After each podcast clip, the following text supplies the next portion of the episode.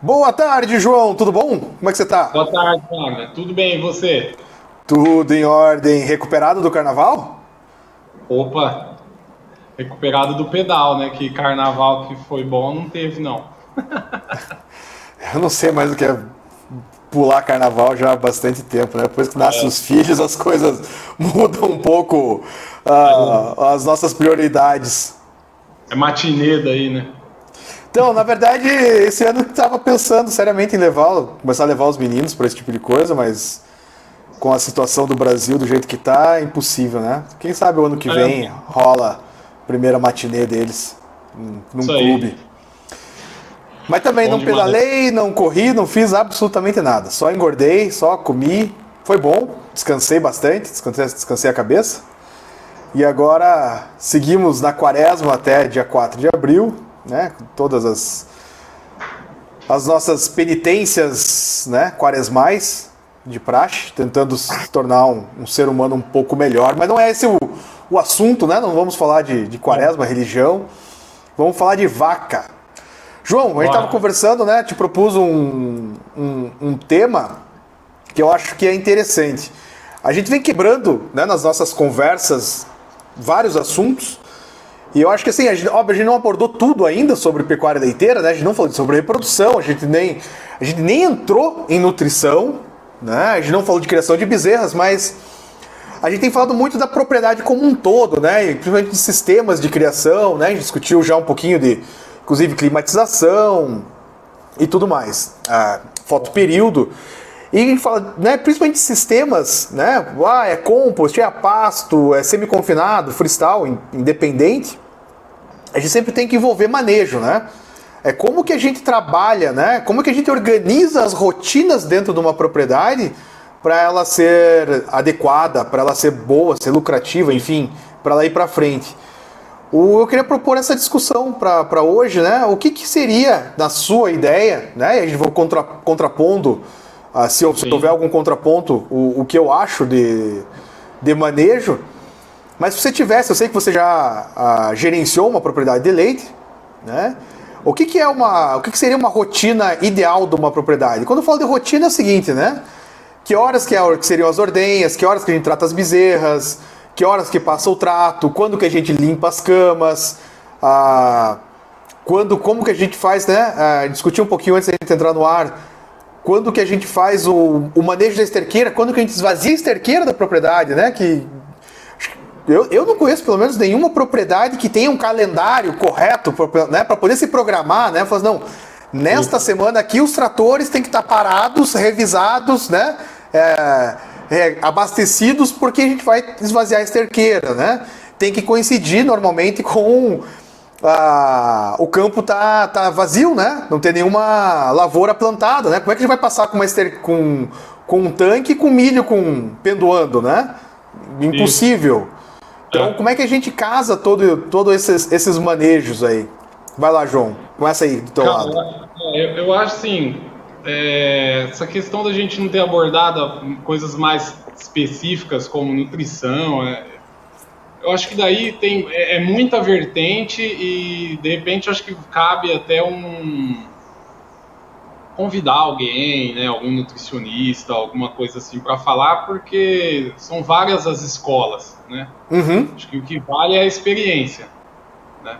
É, seleciona um cara que tem mais, que você acredita que tenha mais experiência e traz ele pro teu time para vocês contarem uma história junto. Eu acho que esse tipo de, de abordagem que a gente está tendo é que são abordagens que não, a gente não sabe bem o porquê, mas é pouco abordado, né? Então, por exemplo, essa que a gente vai falar hoje de, de rotina, né, cara? Então, assim, um ponto que eu vejo que é uma super oportunidade dentro da pecuária de, de leite é a comunicação, né? entendeu?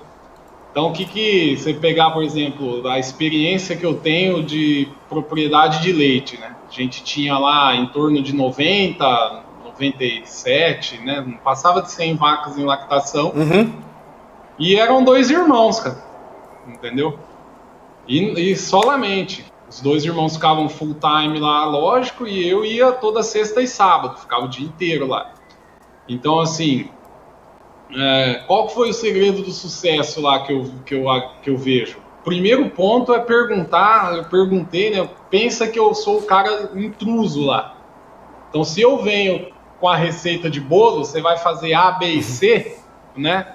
Aí a gente tem que pegar os exemplos de gurus aí. Eu, eu tenho um que é o Jim Collins, né? E o Jim Collins ele fala, cara, que a arte de uma boa gestão de qualquer empresa, e a fazenda de leite não é diferente, é você saber colocar as pessoas certas nos lugares certos.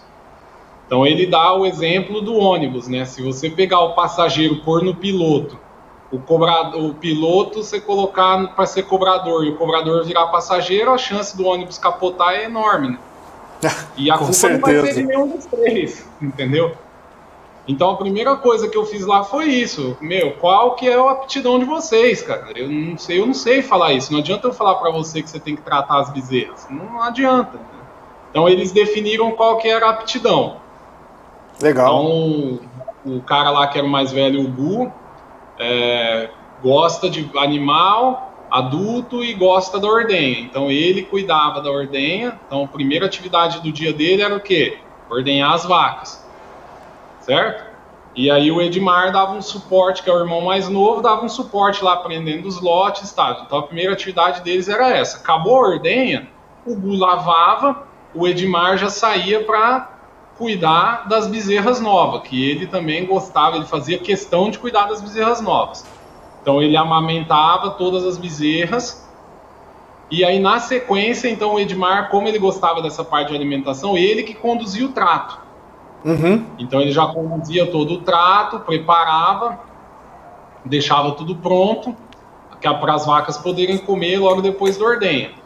E aí eram três tratos lá. Então ele fazia o de manhã, antes da ordenha, ordenhava, acabava a ordenha, ele já preparava do meio do dia, servia e a rotina dele basicamente era essa. E o Gu, depois que é, terminava de limpar lá a, a ordenha, essas coisas, então aí ele ia cuidar, por exemplo, reprodução, se tivesse protocolo, alguma vaca que ele percebia ali na ordenha que estava com mastite, doente, aí ele ia cuidar dessa parte dos animais adultos. E uhum. o Edmar ia preparar o trato da tarde e aí voltava na ordenha, eram duas ordenhas lá. Então era a, a rotina deles era essa. E aí é o ponto que você falou no começo da conversa, calendário, né, cara? Então, é, por exemplo, se você planta duas vezes por ano, você tem que esvaziar a sua esterqueira duas vezes por ano, né? Para usar ela como uma, uma irrigação. Então, você tem que programar quantas vacas você vai ter, o quanto que essas vacas vão defecar, se você vai separar esse dejeto ou não vai, e tudo isso tem que ser feito planejamento, entendeu? Eu, uhum. aí, uma outra coisa, lá como a gente era uma propriedade pequena, o, o plantio era terceirizado, cara. Então eu contratava lá, a gente comprava semente, é, adubo, defensivo, tudo num lugar só, porque a gente terceirizava isso. Então a produção de silagem era terceirizada. Não adianta a gente querer, né, uma propriedade desse tamanho, você querer ter uma, uma uma máquina para você, uma máquina de plantio direto, um trator para fazer isso. Depois você ter, a gente sabe a qualidade de silagem quando você faz com aquela cegadeira pequenininha lá, né, de uma marca uhum. conhecida, uhum. ou quando você faz com uma Class da vida aí, uma máquina, né? Aí, pô, não tem, não entra no fluxo de caixa manter um negócio desse e a qualidade de silagem a gente sabe que é totalmente diferente. Então terceirizava tudo para desafogar eles também. E reprodução era duas vezes por mês, batidos. Toda sexta-feira palpava vaca, sabe? IATF pesado. E reconhecimento, né, cara? Aí você bota os teus objetivos e discute com a turma. Não é, ah, é... quero uma CCS abaixo de 200 mil. Será que o cara que está lá na sala de ordenha sabe o porquê que tem que ser abaixo de 200 mil? Perfeito. Porque senão, cara, se o cara não tiver o motivo, que aí entra naquela questão que a gente já conversou nos bastidores: missão, visão e valor, cara. Tem gente que acha que isso é besteira, mas, cara, se não tiver definido o porquê das coisas, para onde você quer chegar com sua fazenda, É a mesma coisa de você pegar um barco, soltar a deriva no oceano e dar um remo para cada um e não falar nada com ninguém. Esse barco vai parar Perfeito, onde? Ah, gostei desse exemplo. Entendeu? Beleza, cara. E, e assim, e, e, aí a gente tem que tirar o chapéu para quem trabalha na fazenda, porque, pô, o cara sem orientação, tá, e o cara vai lá e faz, cara.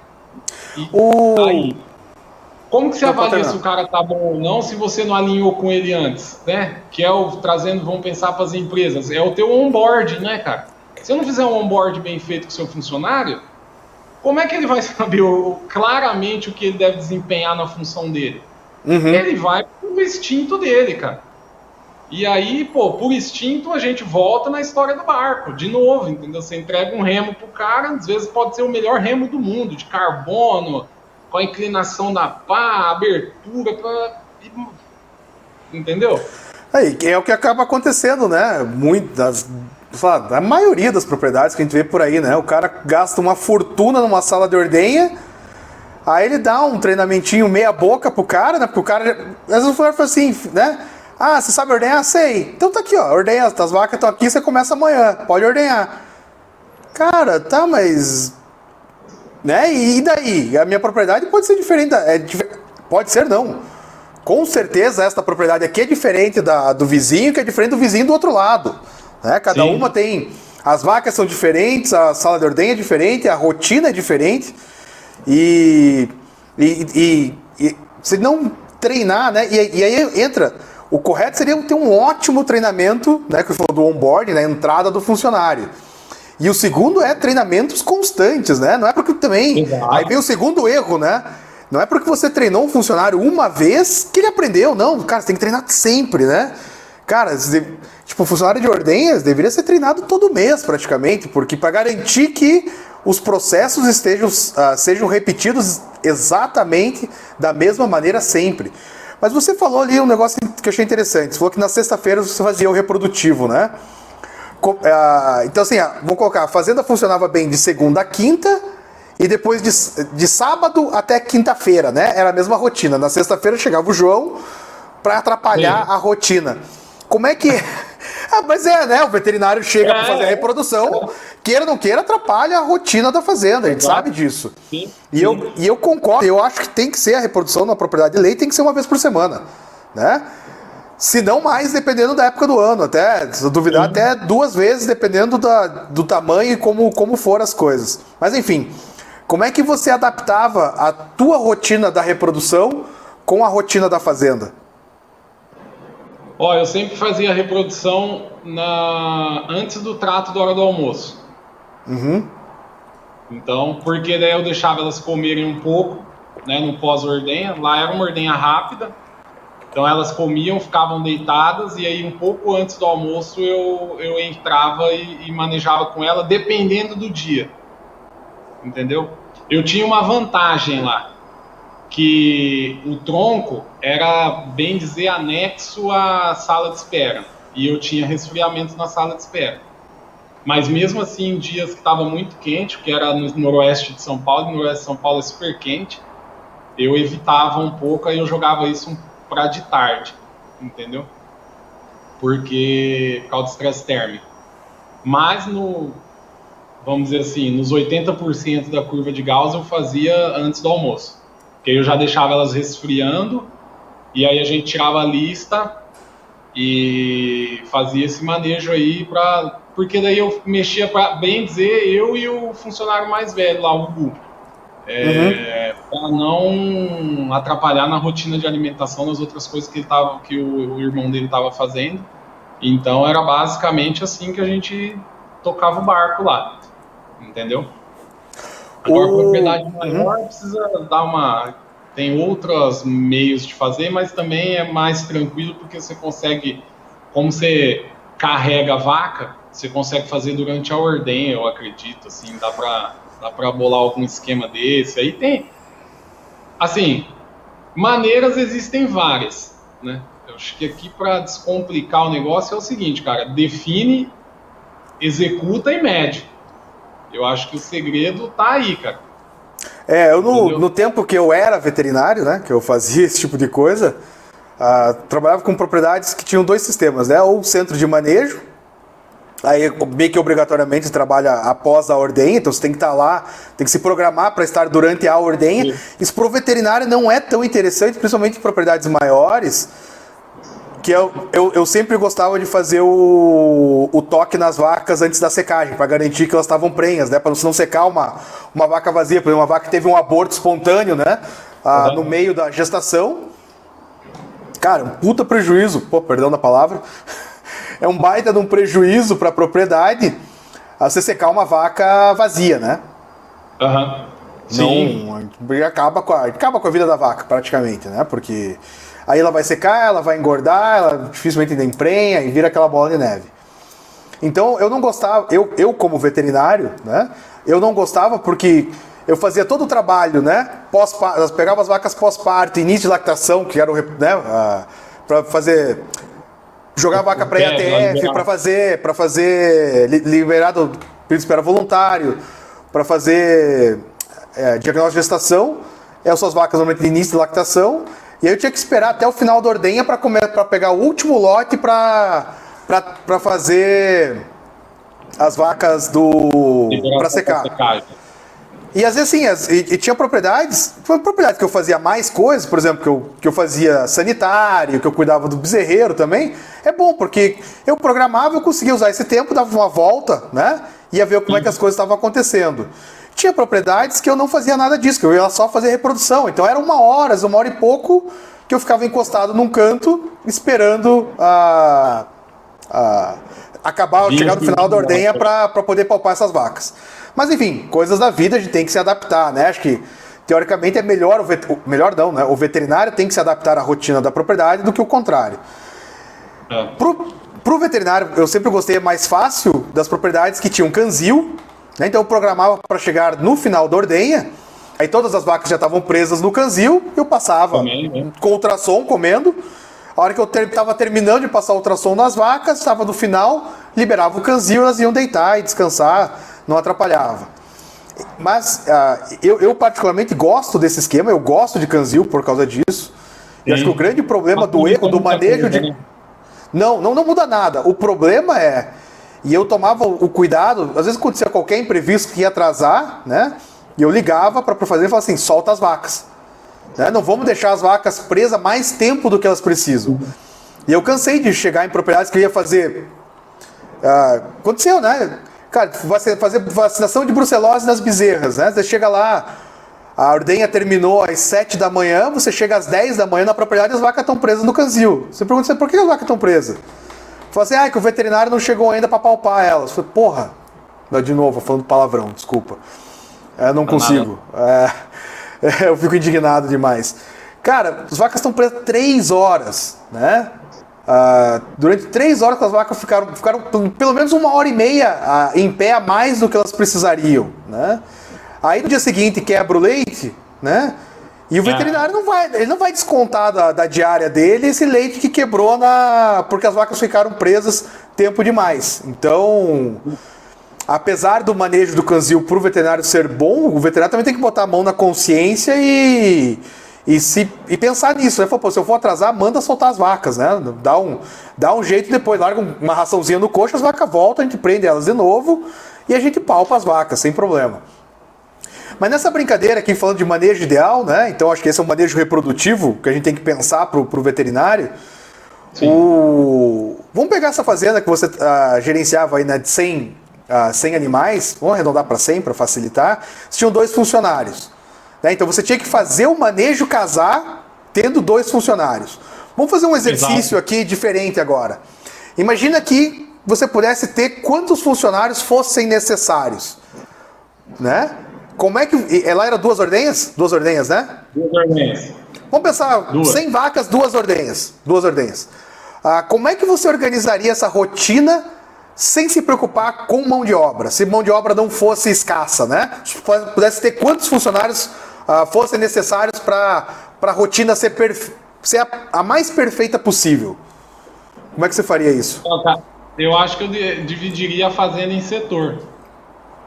Então uhum. pegava o setor de cria, setor de recria, setor de reprodução e o setor de reprodução que eu falo é animal jovem. E o setor de. E aí incluir os animais adultos também na reprodução e o setor de animais adultos. E aí colocaria. Aí eu distribuiria. É, como que eu posso falar? Eu distribuiria, faria como um OKR, assim, mais ou menos, entendeu? O que, que, que é OKR? É, o, é uma sigla em inglês de objetivo e resultados-chave.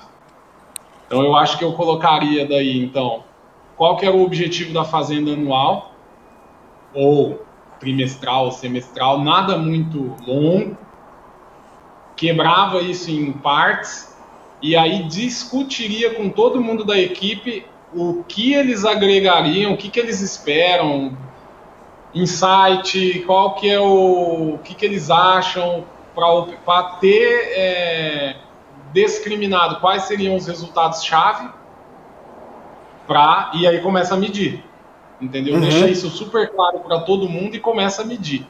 Eu acho que esse é um negócio que pode transformar, vamos dizer assim, a pecuária leiteira, cara. Eu vejo muita pouca aplicação desse negócio, cara desse tipo de metodologia, entendeu? Eu vejo tem coisa boa no mercado, tem coisa boa no mercado. Só que assim, o que eu mais vejo é assim, vai o gerente da fazenda fazer, faz lá uma puta formação top, quando ele volta ele não cascateia isso para ninguém. Entendeu? E aí, eu, eu... por motivação, porque assim, cara, motivação, ela, assim, desculpa quem acredita errado, mas para mim a motivação dura 24 horas, cara. É que nem banho, tem que tomar todo dia. É, é, exatamente.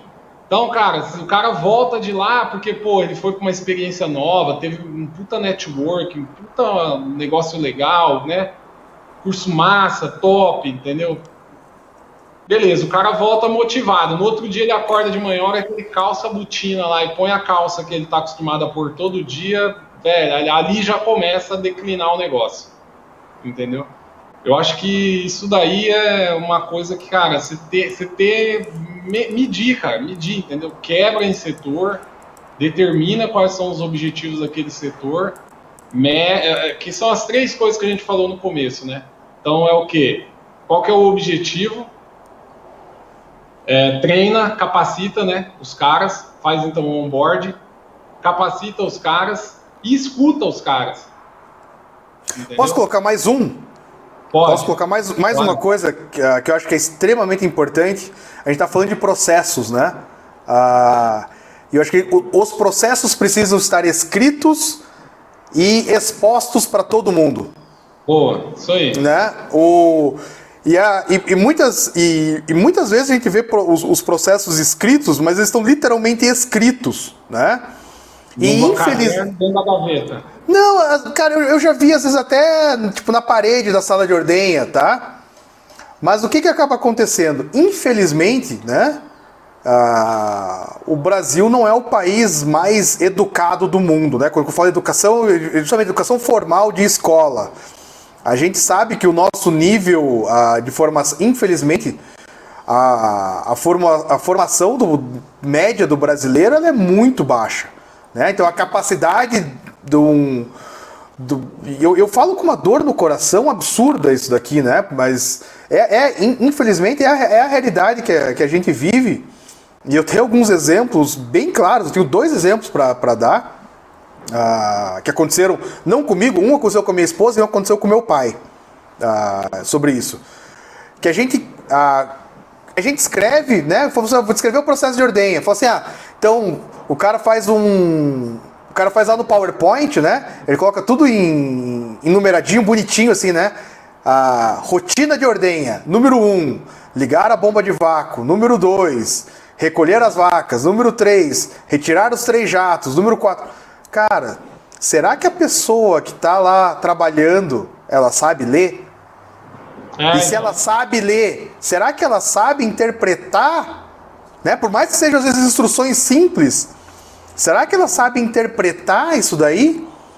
E eu vou dar esses dois exemplos que eu falei, né? O primeiro aconteceu com meu pai. Meu pai era veterinário, né? um dos pioneiros da transferência de embrião no Brasil. E eu tava, e é engraçado, assim, eu tava junto na primeira visita, numa grande propriedade em Irati, aqui pertinho de Curitiba, acho que dá duas horas de carro daqui. Um produtor de Angus, se não me engano, Red Angus, ali. E o cara queria começar, né? Angus PO, o cara queria começar a coletar embrião. E eu fui, eu tava, acho que era, não era no final de semana, eu tava de férias, enfim, eu fui com meu pai. A gente passou o dia, um dia muito agradável na fazenda, visitamos toda a fazenda, palpamos as vacas, as doadoras, as receptoras, né? E o meu pai chegou no final do dia, ele puxou a pranchetinha dele, o formulário, né? Ele falou assim, ó, vacas, né, de, de brinco, tal, tal e tal, a gente vai, a gente vai superovular, né? E ele tinha o, o esqueminha lá, né? É, se o base, depois de tantos dias, né, você começa o protocolo de superovulação, né? quatro dias de FSH, manhã e tarde, no terceiro dia de FSH mais prostaglandina, de 24 a 48 horas depois as vacas vão entrar em cio, né, insemina duas vezes, daqui a sete dias a gente coleta. Cara, já tinha uma ficha, sabe? Uh, eu sei porque eu que fazia essas fichas para ele, imprimia no computador, meu pai não sabia. Ele mal e mal sabia ligar e desligar o computador, meu pai era de outra, outra geração. E eu lembro quando chegou lá para fazer, aí na primeira coleta eu não fui, né? Aí coletaram as vacas, cara, zero resposta, né? Os ovários, assim, de tamanho de azeitona, né? Com, ah, tinha, tinha um, um corpo lúteo, né? Normal, assim, um, de uma vaca normal. Cara, aí ele, sem saber entender, falei, pô, mas, cara, quatro vacas, né? Cara, se fosse uma, não, não, não superovular, tudo bem, né? Mas as quatro, né? Aí vai e começa a conversar, não sei o quê. Cara, depois de um tempo, o que, que eles descobriram? O capataz da fazenda era analfabeto. Né? O dono sabia, mas não se ligou também. Né? E o capataz ficou com vergonha de dizer que ele não sabia ler. Então ele fez o protocolo, sei lá como, né? E esses dias atrás, minha esposa trabalha num grande, assistente social, trabalha num grande hospital aqui em Curitiba. Eu estava atendendo, a, conversando com uma mãe, né? A, e a filha e, a, e, as médicas brigando que a mãe não estava fazendo tratamento direito, né? Aí a médica fala assim: ah, mas eu mando toda a receita, tudo que elas têm que fazer, né? Aí foram ver, a mãe não sabe ler também. E é a mãe que cuida, sabe? A mãe é sozinha, não tem, não tem a quem recorrer. Sabe? Às vezes a gente, né, a gente tá, tá tão acostumado a, a gente ler, interpretar e fazer as coisas que a gente esquece de uma noção tão básica assim, né? Da, que será que. E, e, ainda mais falando de fazenda, né? Que, como eu falei, cara, infelizmente quem. Os funcionários de fazenda acabam tendo um nível escolar né, mais baixo, ele não consegue contratar técnicos agrícolas, veterinários ou tecnistas para fazer todas as rotinas da fazenda, nem precisa. Né? E, é, e infelizmente o governo brasileiro também não consegue eh, independente, isso, isso vem de, de décadas e séculos, gente não consegue educar a nossa população. Então a gente tem, tem que achar artifícios para superar essa barreira, né? E quando eu falo às vezes de ter um protocolo, cara, às vezes é desenhar, é literalmente é desenhar. E eu tô trabalhando, né, cada vez mais com, com algumas ferramentas que eu tenho descoberto Cara, tem coisa simples e de graça hoje. É só dar uma pesquisada, meia hora de pesquisa no YouTube aqui, a gente descobre ferramentas você consegue fazer coisas do arco da velha, cara. Assim, ó, fazer ah, todo um protocolo desenhadinho, bonitinho, cara, você gasta, não precisa, você não precisa ser desenhista. Você só arrasta as coisas ali, monta e o cara vai entender, entendeu? Que ele tem que primeiro ligar a bomba, depois recolher as vacas, depois ele vai ter que tirar os três jatos, vai limpar os textos, sabe? Ou, pior das hipóteses, tira foto, cara. Tira foto com o celular, imprime, né? E coloca na parede todo o processo, é. né? Ah, vamos melhorar, criar um protocolo e achar maneiras de melhorar a, a comunicação, né? Como a gente fala, né? Vamos descomplicar as coisas. Né? Sim. O, o coitado lá do, do ordenador já tem que acordar todo dia às 4, 5 horas da manhã Cara, é um trabalho mais lazarento que tem, é ordenhar as vacas, cara, é todo dia igual, é um trabalho mecânico, ele é cansativo. Então, assim, o que, que a gente pode fazer para facilitar a vida dele, né, e não complicar? Então, Sim. eu falo dos protocolos, que eu, eu, eu, gosto muito das ferramentas Lean, né, essas ferramentas de, de, de gestão enxuta, né, traduzido para um, um português mais, mais claro, e descomplicando aqui a linguagem também. Gosto muito das ferramentas Lean. E aí, mas a, todas as ferramentas Lean elas funcionam para melhorar um processo, um processo estabelecido. Se a gente não tem um processo estabelecido na propriedade, como é que eu vou melhorar algo que eu não tenho? Né? Então, a prim, a, eu diria que eu, eu, concordo com o que você colocou ali, mas a, o primeiro, a primeira etapa é estabelecer os processos e escrever os processos, né? Para que todo mundo saiba. Porque a gente já discutiu, acho que. Não sei se a gente discutiu no privado ou a gente gravou algum vídeo, que é uma grande birra que eu tenho é com o termo do período de espera voluntário. Né? Porque a gente chega numa propriedade e, e a gente fala assim, pergunta, né? Ah, qual que é o PEV, né? Qual que é o período de espera voluntário? PEV é a sigla de, de período de espera voluntário. O cara fala 60 dias. Aí você vai olhar as fichas das vacas, aí você olha assim, e essa vaca, por que você terminou ela com 45 dias? Ah, porque ela entrou em CIL. Falou, tá. É. E essa aqui com então, 55? Ah, porque ela entrou em CIL. Falou, pô, então teu, você não tem PEV de, de, de 60, você tem de 40 dias. Se você está inseminando então. antes, né? Cara, você não, Ó, você não tá respeitando o teu protocolo. Então muda o protocolo, né? É... Pegando esse gancho seu, né? É, é exatamente isso. O que, que aconteceu aí? Definiram um processo e não mediram. Não acompanharam. Entendeu? Eu queria provocar aqui um negócio para quem está assistindo. Faz o seguinte, ó. Pensa numa. Vamos pensar, todo mundo está tá super aí em alta questão de sala de ordenha. Beleza. Então vamos pegar uma sala de ordenha. Faça esse teste.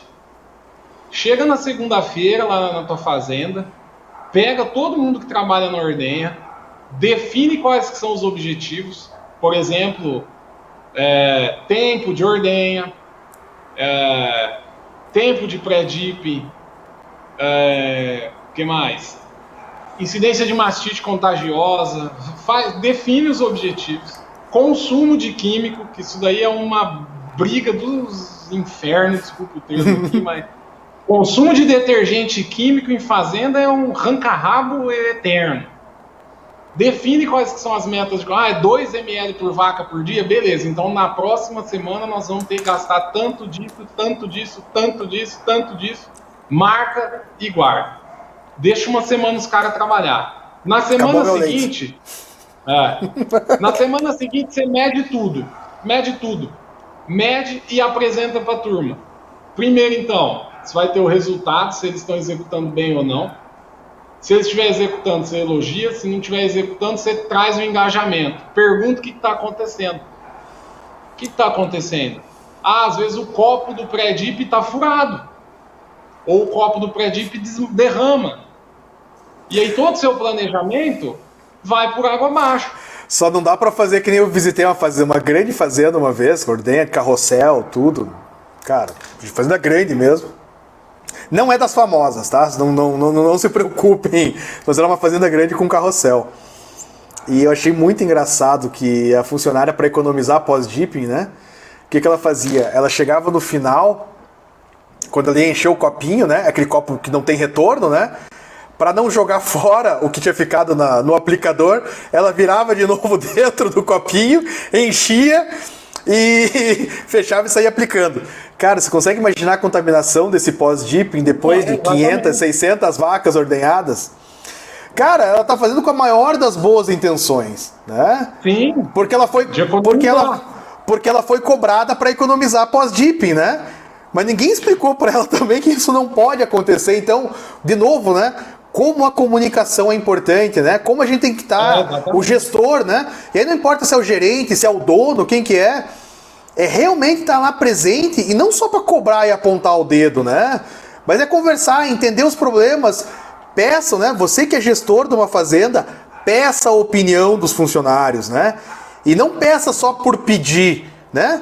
A peça, e sim, se a opinião for, se a opinião deles for boa, implemente, né? deixe eles implementar alguma ideia boa. O eu vou, eu vou colocar o link depois, eu, eu vou compartilhar o, o videozinho, o link, eu quero ver se eu acho, no, no nosso Instagram do Pecuária Descomplicada.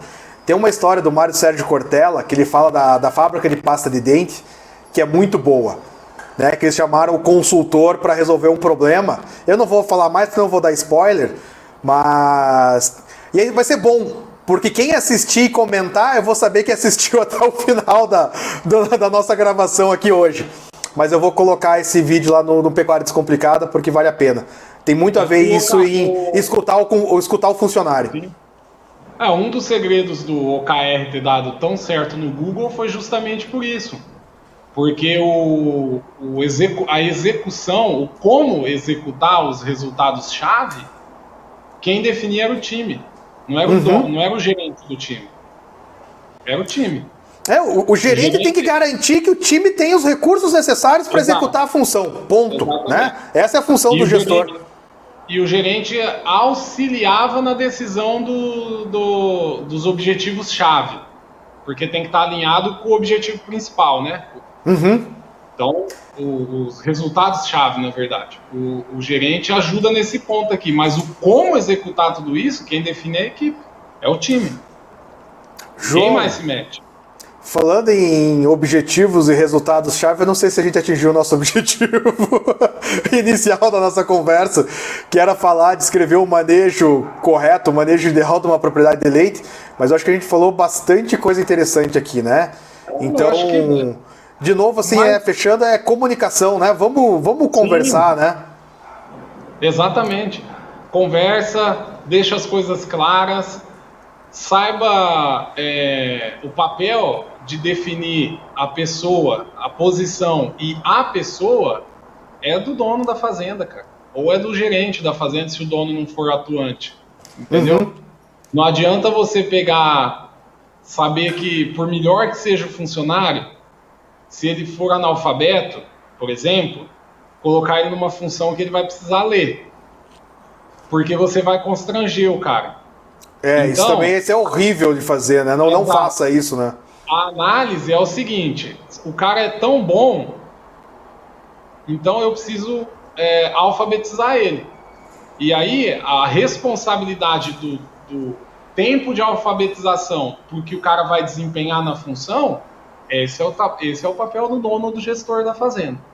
Uhum. Entendeu? Vale a pena. Essa análise e essa decisão é do, do gestor. Então vale a pena eu segurar esse cara aqui enquanto ele, ele, enquanto ele se capacita? Se valer a pena, vai em frente, cara. Vai em Boa. frente. Entendeu? É, agora, se não valer a pena, chama o cara, conversa e deixa claro para ele. A posição de gerente, a posição de capataz é tua. Mas você depende de desenvolver esse ponto aqui.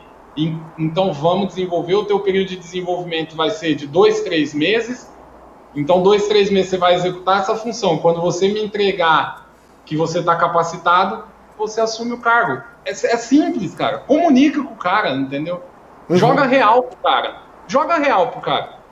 Entendeu? Não, não. sabe? Acho que é isso daí para fechar. Não, fechou. João, fechou com chave. Entendeu? Fechou com chave de ouro. Boa. Que é isso aí, cara. Boa, boa. Meu Joãozito, meu querido, chegamos a mais um final de mais um episódio, mais uma gravação nossa. Boa. Muito obrigado. Semana não, que vem estamos de novo nesse mesmo bate-local, nesse mesmo bate-canal, nesse é. mesmo bate-horário. Horário não, né? Porque aqui é uma gravação, então você assiste quando você quiser. Quando você quiser. Na... Do jeito que você quiser.